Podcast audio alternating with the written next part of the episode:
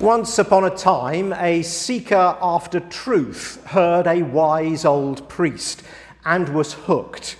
So much so that the seeker after truth became a disciple of the wise old priest. They walked together, talked together, ate together, the disciple marveling at the priest's wisdom. But there was one thing that puzzled the young disciple. After watching the priests for many months, the disciple had noticed that when asked a question, the priest never gave a straight answer, but asked another question in return. And so one day the disciple asked the priest, "Why do you always answer a question with another question?" And the priest said, "Well, why shouldn't I?" According to Martin Koppenhaver, who clearly has far too much time on his hands, in the four Gospels, Jesus asks three hundred seven questions. He is asked one hundred eighty-three, and he answers only three. Of those one hundred eighty questions that, that Jesus did not answer, uh, one is right at the end of today's lesson from John. What is truth? I'm glad he didn't answer, because in this way I am like Jesus. Uh, I wouldn't answer that question either. Uh, that is actually the only way I am like Jesus. But unlike Jesus, I wouldn't answer it because I because I, I, I don't know the answer. Uh, can you ask me one on soccer, please, Pilate? Jesus did know the answer, but he kept quiet. What is truth? Asks Pilate. Can there be a more relevant question for twenty twenty-one? And I'm not just talking about how the digital revolution has allowed all of us to believe whatever we want about an event and find pages of authority to support that belief. We are all experts on what happened, and we can all write it for the world to read. The democratization of news, it's been called. We've always had the right to consume whatever news we want, but now we all have the power to write it too. We don't have to pick up a newspaper or turn to a T V news channel to get the facts. We can make them up. And the more divisive and antisocial they are, the more clicks and likes they get. Truth is whatever I want it to be. Over the summer, I watched a documentary called Fake Famous about three young adults who sought fame and all that comes with it. The show set them up with a host of digital technicians, P R gurus, and image consultants to fake, yes, fake fame. These consultants bought likes from a robot for their clients' Instagram posts. The young people posted photos, drinking champagne that wasn't champagne, eating truffles that weren't truffles, in exotic places that were actually their backyards or a mansion they rented for an hour. Did you know that holding up a white toilet seat with a sky blue background will make it look like you're on a plane flying down to Cancun for a long weekend? And of course, the more money paid to the robots, the more fake likes they bought. The more fake likes they bought, the more real likes they received. The more real likes they received, uh, the more famous they became. The more famous they became, the more glamorous the lies grew. And the more glamorous the lies grew, the more companies sent them products to advertise. It was beyond scary, not just for what this house of deceit did to the souls of those three young people, two of whom became deeply and negatively affected by the experiment. That was painful enough, but worse was to imagine the countless number of young people who every day look at social media posts and feel crushing unhappiness with their own lives. They're not as attractive or rich or interesting or popular as others.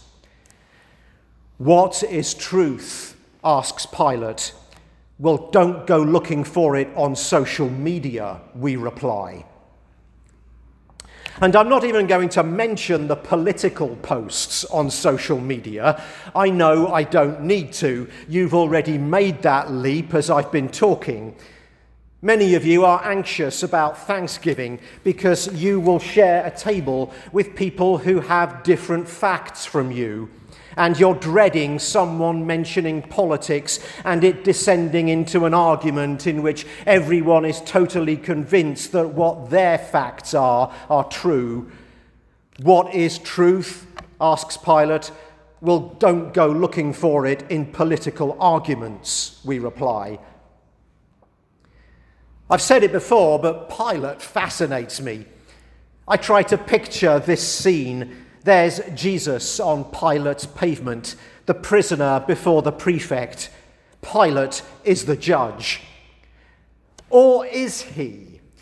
Because although it is he who is literally in the seat of power, posing the questions, trying to discover the truth, you get the feeling that it is the prisoner who is directing this conversation. Pilate asks five questions in this passage. Are you the king of the Jews? I am not a Jew, am I? What have you done? So you are a king. And that final, what is truth? And Jesus responds true to form. Uh, one, he answers with another question. Uh, three, he gives indirect answers, not really dealing with the questions Pilate has asked. And then there's that last one that he doesn't answer at all, but allows a silence so deafening and so long that even now, two thousand years later, people are asking it. What is truth? Now play with me here. What do you think Jesus would have said if he had answered that question? What is truth? Actually, we don't need to guess. A few chapters earlier, he made a stunning statement about the truth. He tells his disciples, I am the truth.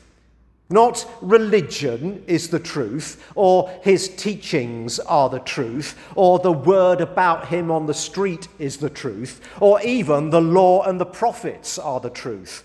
But he, the man Jesus of Nazareth, is the truth. You see, like most people, Pilate is not interested in theology. He doesn't care about religious debates. He wants the truth, the truth. He wants the solution to his own deep hunger, the healing of his sense of alienation, the stilling of his internal troubled waters that tell him he is missing out on the purpose of his life. He's searching for the thing he was created for. In that way, I am Pilate's brother. Pilate has put into words the question at the heart of the human story, and the answer of Jesus a few chapters earlier is simple but profoundly mystifying. Jesus is the truth. The second person of the Trinity is the truth. The living word that came down from heaven is the truth. The Son of Man, the Son of God, the Son of Mary is the truth. The prisoner on Pilate's pavement is King of Kings and Lord of Lords and the truth. Truth, you see, is not a statement or an equation or a formula. It's not a dissertation, a newspaper article, or an act of Congress. Truth is bigger than words, bigger than ideas. Truth is a quality of life lived in God. The life of integrity, transparency, honesty, purity, that we strive to live for Christ's sake. One person who preaches and practices truth is Desmond Tutu, the retired Anglican Archbishop of Cape Town. In the aftermath of one of the greatest evils in modern world history, the demonic regime of apartheid, Tutu created, along with President Mandela, the Truth and Reconciliation Commission. Because it's one thing to establish the truth, but quite another to be liberated by it. Tutu believes that the glory of a new start is freely available, even for the perpetrators of gross evil. But first, they must speak the truth. The Reverend Marke Masango, former moderator of the Presbyterian Church in South Africa, witnessed this. A frail black woman stands slowly to her feet. She is about seventy years of age. Facing her from across the room are several white police officers, one of whom, Mister Vandenbroek, has just been tried and found implicated in the murders of both the woman's son and her husband some years before. It was indeed Mister Vandenbroek who had come to the woman's home, taken her son, shot him at point-blank range, and then burned his body on a fire while he and his officers partied nearby. Several years later, Vandenbroek returned to take away her husband as well. Then, almost two years after that, Vandenbroek came back to fetch the woman herself. How vividly she remembers that evening, going to a place beside a river where she was shown her husband, bound and beaten, lying on a pile of wood. The last words she heard from his lips as the officers poured gasoline over his body and set him aflame were, "Father, forgive him, them." And now the woman stands in the courtroom and listens to the confessions offered by Vandenbroek. A member of South Africa's Truth and Reconciliation Commission turns to her and asks, "So what do you want?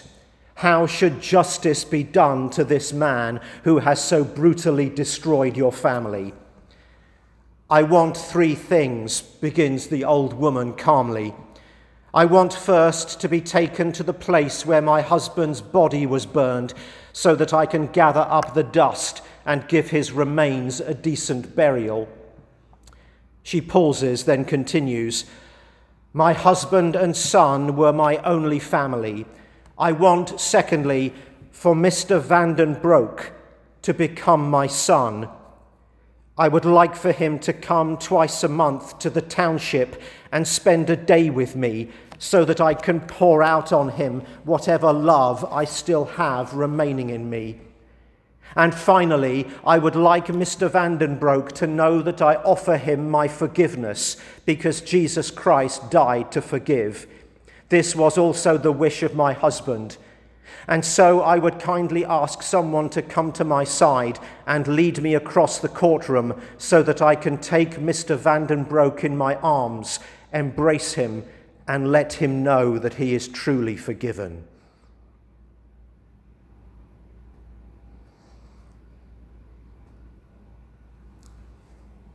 Jesus says that his kingdom is not of this world. Ain't that the truth? We may mistake it for weakness, because the kingdom of God is not violent or coercive. We may mistake it for softness, because the kingdom of God doesn't threaten or manipulate. We may mistake it for foolishness, because the kingdom of God does not demand attention or push itself forward. The kingdom of God doesn't come through violence. It isn't born in strength. It isn't maintained by terror. It isn't sustained by fear. It isn't energized by revenge. It isn't served by human anger.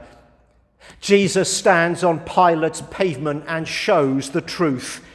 God's kingship is not demonstrated in flourishes of power and displays of might, but in the abject failure and utter powerlessness of a cross. Amen.